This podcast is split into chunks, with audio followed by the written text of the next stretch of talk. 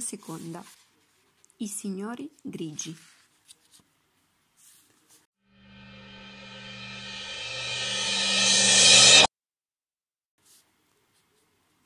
Conti falsati e risultati giusti.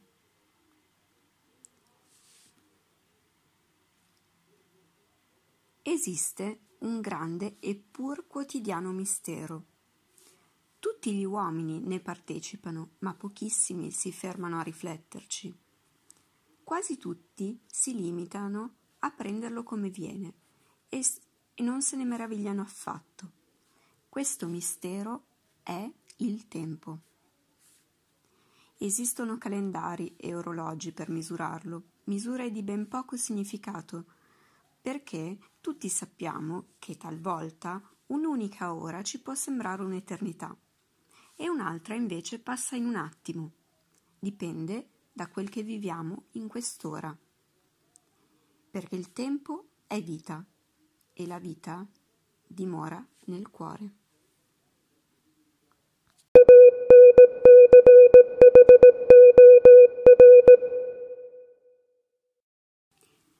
E nessuno lo sapeva meglio dei signori grigi. Nessuno sapeva come loro apprezzare tanto bene il valore di un'ora, di un minuto, di un solo secondo di vita. Certo, lo apprezzavano a modo loro, così come le sanguisughe apprezzano il sangue, e a modo loro agivano in conformità. Avevano piani precisi circa il tempo degli uomini erano piani a lunghissima secolare scadenza e minuziosamente preparati. La cura più importante era che nessuno prestasse attenzione alla loro attività. Si erano stabiliti fra gli abitanti della grande città senza dare nell'occhio e gradatamente, poco alla volta, senza, alcuno, eh, senza che alcuno se ne rendesse conto, avanzavano ogni giorno più a fondo e prendevano possesso degli uomini. Conoscevano bene la persona idonea ai loro scopi assai prima che il designato stesso lo potesse intuire. Aspettavano soltanto il momento buono per poterlo agguantare e facevano del loro meglio perché tale momento giungesse al più presto. Per esempio, prendiamo il signor Fusi, barbiere. Certo, non un Figaro di classe, però molto apprezzato nella sua strada. Non era né povero né ricco. Nella sua piccola bottega, situata al centro della città, c'era lavoro anche per un garzone apprendista. Un giorno il signor Fusi stava sulla porta della sua barbiera, in attesa della clientela abituale. Era il giorno di libertà del garzone e il signor Fusi era solo. Guardava la pioggia scrosciare sulla strada era un giorno plumbeo e l'animo del signor Fusi era turbato proprio come il tempo. La mia vita se ne va col ticchettio delle forbici, con chiacchiere e schiuma di sapone, pensava. Che ne è della mia esistenza? Quando sarò morto sarà come se non fossi mai vissuto. Non bisogna credere che il signor Fusi fosse nemico delle chiacchiere, al contrario, gli piaceva assai esporre ai clienti e ampiamente le proprie opinioni e ascoltare quel che loro pensavano. E neanche gli davano fastidio il ticchettio delle forbici o la schiuma di sapone. Faceva il suo lavoro con piacere e sapeva farlo bene. La sua abilità nel radere contropelo sotto il mento era insuperabile. Ma ci sono momenti in cui niente ha importanza, succede a tutti. Tutta la mia vita è stato uno sbaglio, pensava il signor Fusi. Chi sono mai io? Un poveraccio di barbiere, ecco quello che sono.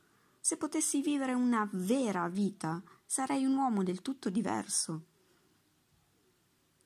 Quale che fosse questa vera vita, il signor Fusi non ne aveva la benché minima idea.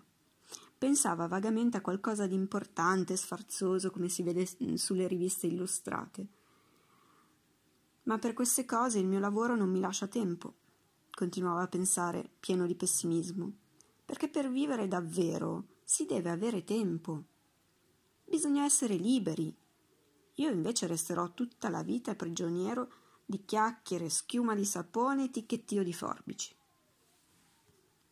In quel momento si avvicinò un'elegante automobile color cenerino che si fermò esattamente davanti alla barbieria del signor Fusi e ne scese un signore grigio che entrò nella bottega, posò la borsa grigio piombo sulla mensola al di sotto dello specchio, appese la bombetta a un gancio dell'attaccapanni, sedette sulla poltrona, tolse di tasca la sua agenda e cominciò a sfogliarla mentre traeva piccoli sbuffi di fumo dal suo piccolo sigaro grigio. Il signor Fusi chiuse la porta perché gli parve che facesse freddo.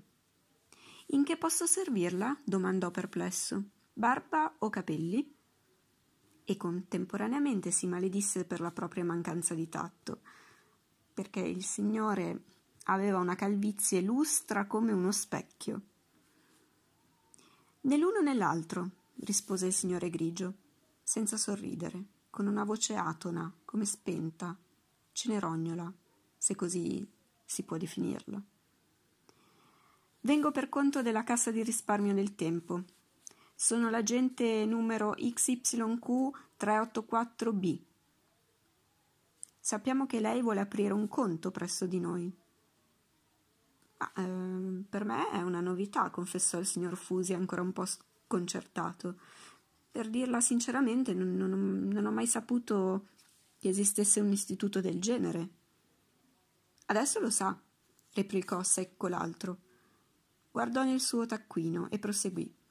Dunque lei è il signor Fusi, barbiere, giusto? Esatto, sono proprio io. Allora non ho sbagliato indirizzo, disse il signor Grigio e chiuse l'agenda con un colpetto. Lei è un nostro candidato. Cosa? Come? domandò il signor Fusi stupito. Vede, caro signor Fusi, lei spreca la vita tra un ticchettio di forbici, chiacchiere e schiuma di sapone. Quando morirà, sarà come se non fosse mai esistito. Se invece avesse tempo per vivere una vera vita, allora sarebbe davvero un altro uomo. Quel che le occorre è il tempo. Ho ragione? Era proprio ciò che stavo pensando, mormorò il signor Fusi con un brivido, perché sebbene avesse chiuso la porta faceva sempre più freddo. Vede dunque, fece di rimando il signor Grigio, aspirando con soddisfazione dal suo piccolo sigaro. Mi dica da dove si prende il tempo. Bisogna risparmiarlo, per l'appunto. Lei, signor Fusi, spreca il suo tempo in modo davvero irresponsabile e glielo dimostrerò con un piccolo calcolo. Un minuto a sessanta secondi. Un'ora a sessanta minuti. Mi segue? Certo, disse il signor Fusi. L'agente numero XYQ384B cominciò a scrivere i numeri sullo specchio con un bastoncino grigio simile a quello che le donne usano per truccarsi gli occhi. 60 per 60 fa 3600, dunque un'ora a 3600 secondi. Un giorno ha 24 ore, quindi 3600 per 24 fa 86.400 secondi al giorno. E un anno ha, come sappiamo, 365 giorni, il che ci dà 301.536.000 secondi per anno, vale a dire 315 milioni 360.000 secondi in 10 anni. E quanto valuta lei, signor Fusi, la durata della sua vita? Um, beh, eh, io spero di arrivare a boh, eh, 60-80 anni, balbettò il signor Fusi frastornato. Bene, proseguì il signore Grigio, per precauzione facciamo soltanto 70 anni. Moltiplico 315 milioni 360 mila per 7 fa 200 miliardi 260 milioni 520 mila secondi e scrisse sullo specchio ben grandi i numeri del totale ottenuto.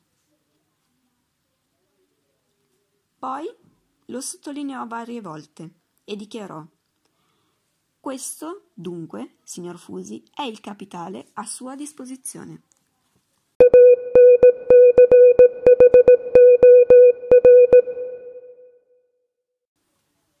Il signor Fusi deglutì e si passò la mano sulla fronte. Mai pensa- aveva pensato di essere così ricco. Sì, è una cifra imp- impressionante, vero? fece la gente, assentendo col, cam- col capo e tirando un piccolo respiro dal, sigo- dal sigaro grigio. Ma adesso dobbiamo continuare. Quanti anni ha lei, signor Fusi? Quarantadue, farfugliò, e si sentì inaspettatamente colpevole di appropriazione indebita. Quante ore dorme in media per notte? continuò a indagare il signor Grigio. Otto ore circa, confessò il signor Fusi. La gente calcolò con rapidità del fulmine. Il bastoncino strideva tanto sullo specchio che al povero signor Fusi si, arra- si aggricciava la pelle. 42 anni, 8 ore al giorno, fa 441 milioni 504 mila secondi. È una somma che a buon diritto possiamo considerare perduta. Quanto tempo deve sacrificare ogni giorno al lavoro lei, signor Fusi? Eh, altre otto ore all'incirca, ammise il signor Fusi imbarazzato. Allora dobbiamo registrare ancora la stessa somma nella colonna dei debiti, proseguì l'agente inesorabile. Adesso possiamo registrare il tempo che perde per la necessità di nutrirsi. Quanto gliene occorre in totale per i pasti della giornata? Beh, di preciso non lo so, forse mm, possiamo dire due ore, disse il signor Fusi avvilito. Mi sembra troppo poco, rilevò l'agente, ma ammettiamo che sia vero. Allora, in 42 anni abbiamo l'ammontare di 110 milioni 366 mila. Andiamo avanti. Lei vive solo con la sua vecchia madre, come ci risulta. Ogni giorno lei le dedica un'ora intera, vale a dire che lei si siede vicino a sua madre e le parla, benché sia così sorda che a stento riesce a sentire. Anche questo è tempo perduto. Fa 55 milioni 808 mila. Inoltre, lei ha un papagalletto che tiene senza alcuna necessità, per governare il quale lei perde ogni giorno un quarto d'ora circa, il che, al cambio, fa 13 milioni 797 mila. Ma interloquì supplicando il signor Fusi.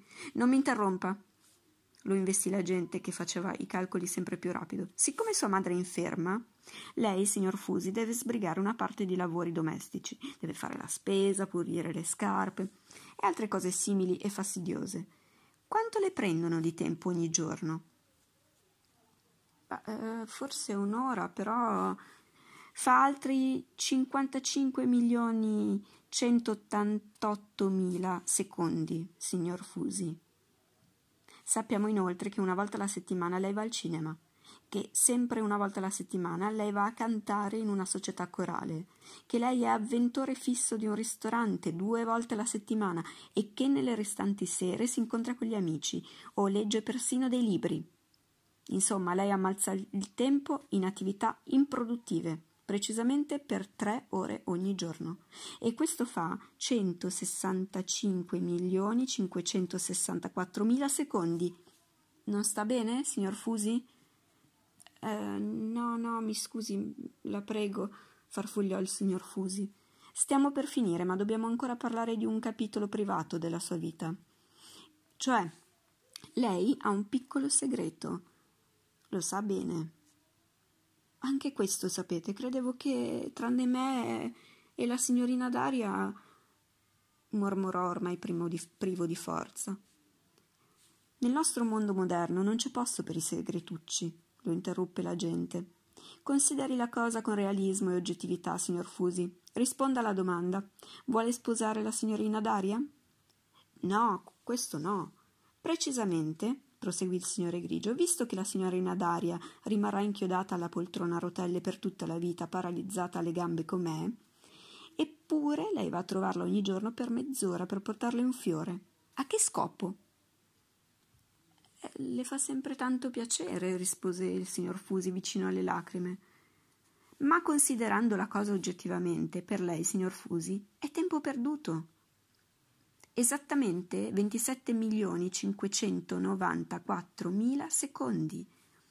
E poi E se poi aggiungiamo che lei ha l'abitudine di sedersi ogni sera alla finestra per almeno un quarto d'ora prima di coricarsi e di riflettere sulle parole e i fatti della giornata trascorsa, arriviamo a una somma di 13 milioni e 797 mila, anche da sottrarre. Vediamo adesso quanto le rimane, signor Fusi.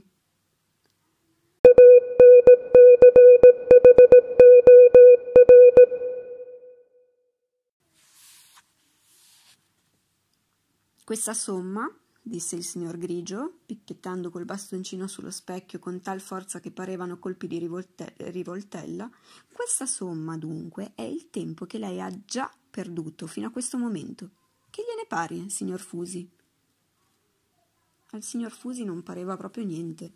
Sedette su una sedia in un angolo e si deterse la, fron- la fronte con un fazzoletto, poiché nonostante il freddo gelido adesso stava sudando.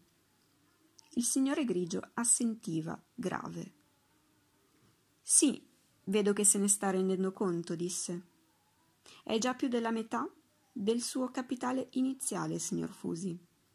Vediamo adesso cosa le è rimasto dei suoi 42 anni.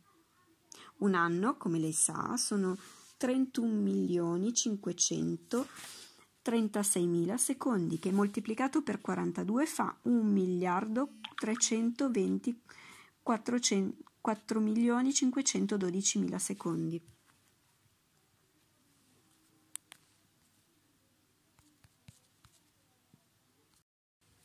Scrisse questa cifra sotto la colonna del tempo perduto.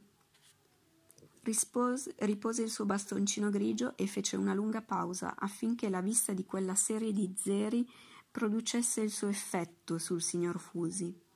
E lo produceva e come se lo produceva. Questo è il bilancio di tutta la mia vita fino a questo momento, pensava il signor Fusi, annichilito. Impressionato com'era dal calcolo, che quadrava con tanta precisione, accettò tutto senza opporsi. Il calcolo in sé era esatto. Era uno dei trucchi con i quali i signori grigi truffavano gli uomini in migliaia di circostanze. Non trova, signor Fusi, ripese la parola mellifluo la gente, che lei non può continuare a sperperare il suo tempo. Non sarebbe meglio cominciare a risparmiare? Il signor Fusi annuì, aveva le labbra violacee per il freddo. Se, per farle un esempio, risonò alle orecchie del povero barbiere con la voce cenerognola della gente, se lei avesse cominciato a risparmiare già vent'anni fa, anche soltanto un'ora al giorno, lei avrebbe adesso un credito di 26 milioni 280 mila secondi. Con due ore al giorno di risparmio il credito sarebbe naturalmente il doppio, e cioè 52 milioni 560 mila secondi. E, dica, la prego, signor Fusi, che cosa sono due miserabili orette a confronto di una simile somma.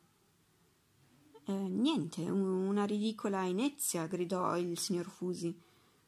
Mi compiaccio che lei lo riconosca, proseguì l'agente incurante. E se poi calcolassimo quello che potrebbe risparmiare nei prossimi vent'anni, e nelle medesime condizioni arriveremmo alla stupenda somma di 105 milioni 120 mila secondi. Questo capitale sarebbe a sua completa disposizione al sessantaduesimo compleanno. Magnifico, balbettò il signor Fusi a occhi sbarrati. Aspetti, adesso viene il meglio. Noi della cassa di risparmio del tempo non ci limitiamo a custodire il tempo che lei ha risparmiato, ma le paghiamo anche gli interessi. Vale a dire che in realtà lei avrebbe molto di più. Quanto di più? domandò il signor Fusi senza fiato. Eh beh, questo dipenderà da lei, tenne a precisare l'agente. Secondo quanto vuole risparmiare e secondo la durata del vincolo dei suoi risparmi presso la nostra cassa. Vincolo? Che, che significa? si informò il signor Fusi. Molto semplice, guardi, eh, se lei non esigerà la restituzione del tempo depositato presso di noi per cinque anni, noi la raddoppieremo la somma. In breve, il suo capitale si raddoppia ogni cinque anni, capisce? Dopo dieci anni sarà quattro volte la sua somma iniziale, dopo quindici, otto volte e così via. E se lei avesse cominciato a risparmiare soltanto due ore al giorno vent'anni fa, al suo sessantaduesimo compleanno, e cioè dopo complessivi quarant'anni, avrebbe a sua disposizione 256 volte il tempo risparmiato. E sarebbero 26 miliardi 910 milioni e 720 mila secondi. Estratte, estrasse di nuovo il bastoncino grigio e scrisse sullo specchio la cifra. Lo vede da sé, signor Fusi, disse poi sorridendo per la prima volta, avaramente a labbra tirate.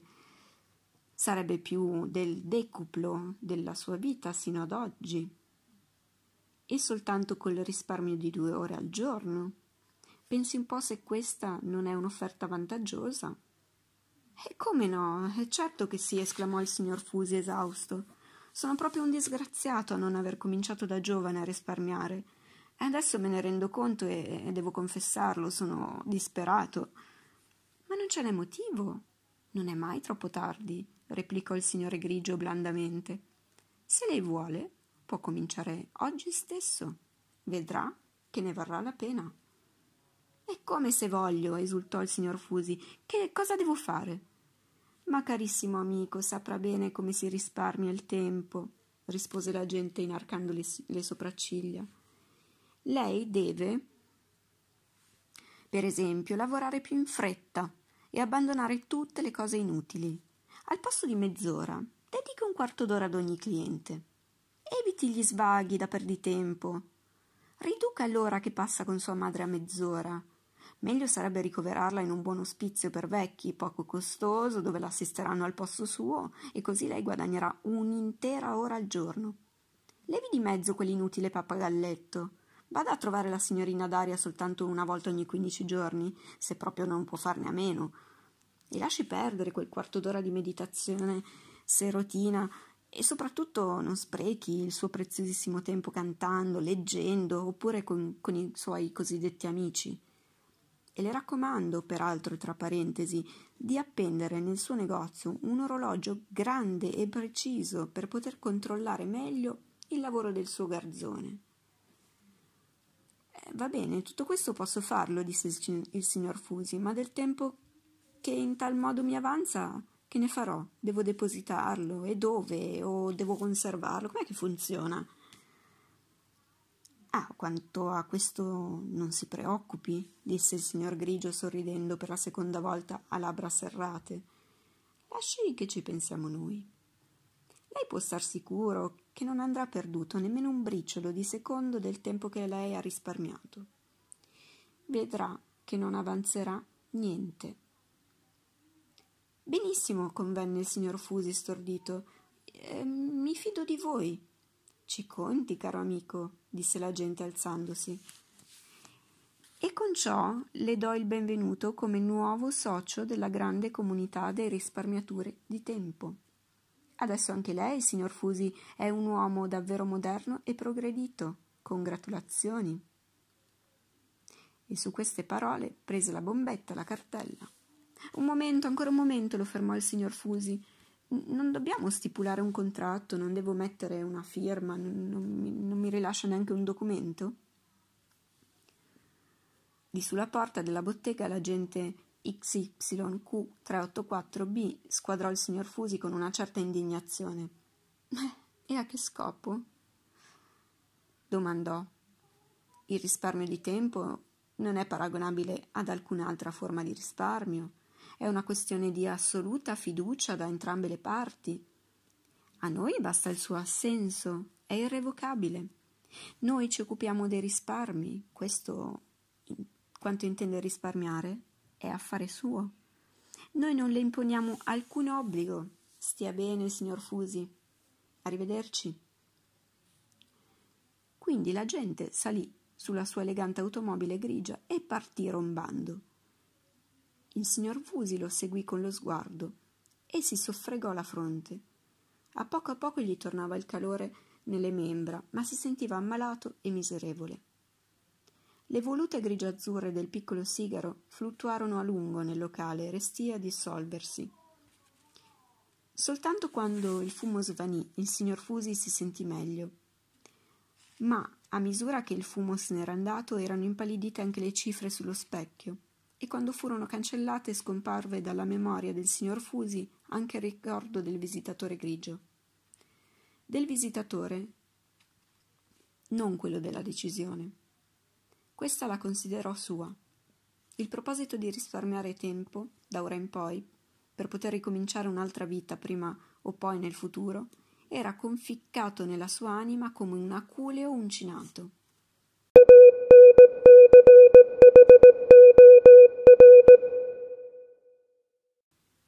E poi arriverà, arrivò il primo cliente della giornata. Il signor Fusi lo, segui, lo servì di malavoglia tralasciò i convenevoli superflui, non parlò, e in effetti invece di mezz'ora finì in venti minuti. Allo stesso modo si comportò da allora in poi con tutti i clienti. Eseguito così, il suo lavoro non gli dava più alcun piacere, ma ormai questo non contava. Oltre al garzone apprendista assunse altri due aiutanti e vigilava perché non perdessero nemmeno un solo momento. Ogni gesto era compiuto secondo un programma di tempo rigorosamente calcolato. Nella bottega del signor Fusi penzolava un cartello che diceva Tempo risparmiato è tempo raddoppiato. Alla signorina Dalia inviò una breve lettera in colore con la quale le comunicava che per mancanza di tempo non poteva più andarle a fare visita Vendette il papagalletto a un negozio di uccelli, sistemò la madre in un asilo per vecchi, buono, ma a un prezzo modico, dove andava a trovarla una volta al mese. E anche per tutto il resto seguì i suggerimenti del signore Grigio, considerandoli decisioni proprie. Era sempre più nervoso e angustiato perché accadeva una cosa inspiegabile. Di tutto il tempo che risparmiava, non gliene restava mai un po'. Ecco, spariva in modo misterioso e non c'era più. Dapprima, appena avvertibile, e poi in maniera evidente, le sue giornate divennero sempre più corte. Prima che se ne rendesse conto erano passati una settimana, un mese, un anno, e poi un altro, e poi un altro ancora. Poiché non aveva memoria della visita del signore Grigio, avrebbe dovuto chiedersi in coscienza dove andava a finire tutto il suo tempo. Ma, come per tutti gli altri risparmiatori, era una domanda inesistente. Quella che si era impadronita di lui era un'ossessione cieca, e se qualche volta si accorgeva con spavento che i suoi giorni fuggivano veloci, sempre più veloci, risparmiava con maggiore frenesia.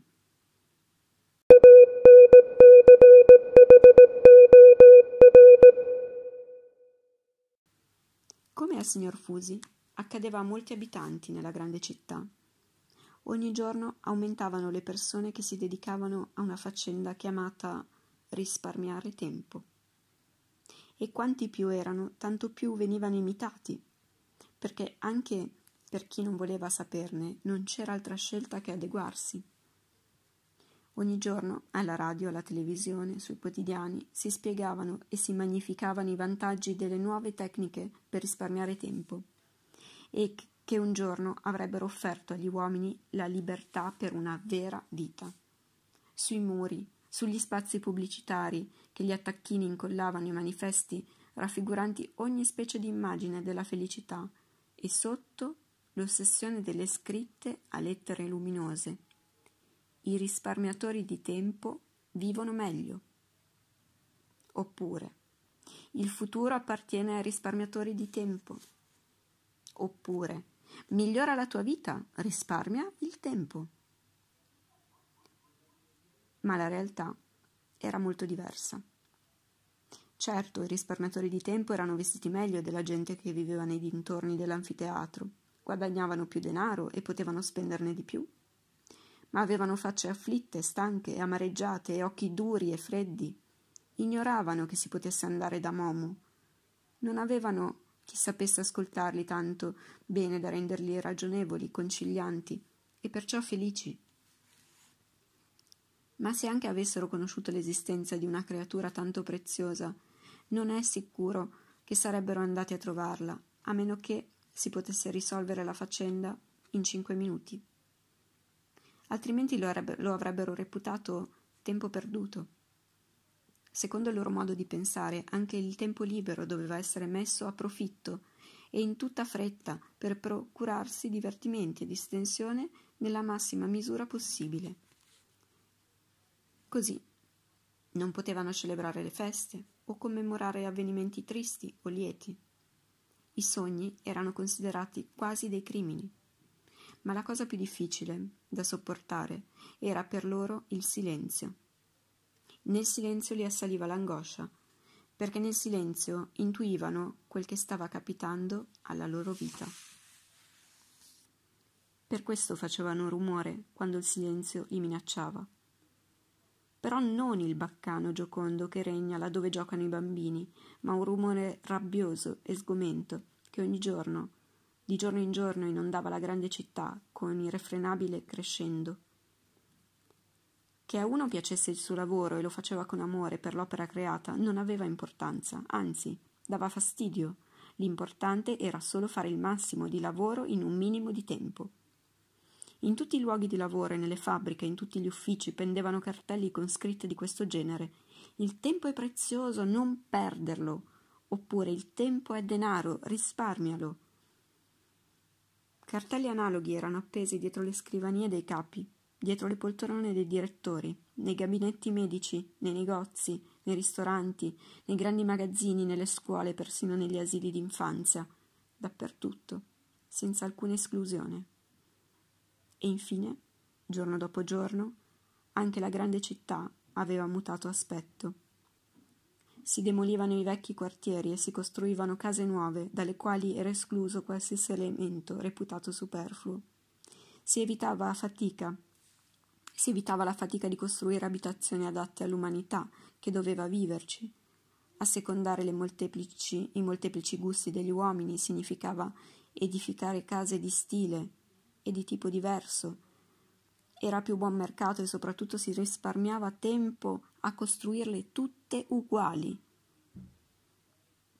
A nord della grande città si estendevano già immensi quartieri nuovi, fabbricavano case d'abitazione a molti piani, casermoni che assomigliavano come un uovo bianco assomiglia ad un altro uovo bianco. E siccome tutte le case erano uguali, anche le strade erano identiche, e quelle strade monotone aumentavano e aumentavano, rettifili lanciati a disperdersi nell'orizzonte. Un deserto di ordine. Allo stesso modo scorreva la vita dell'umanità che le abitava. Lì era tutto calcolato e pianificato con esattezza, ogni centimetro, ogni istante. Nessuno si rendeva conto che risparmiando il tempo, in realtà risparmiava tutt'altro. Nessuno voleva ammettere che la sua vita diventava sempre più povera, sempre più monotona e sempre più fredda. Se ne rendevano conto i bambini, invece, perché nessuno aveva più tempo per loro. Ma la vita è vita, e la vita risiede nel cuore, e quanto più ne risparmiavano, tanto meno ne avevano.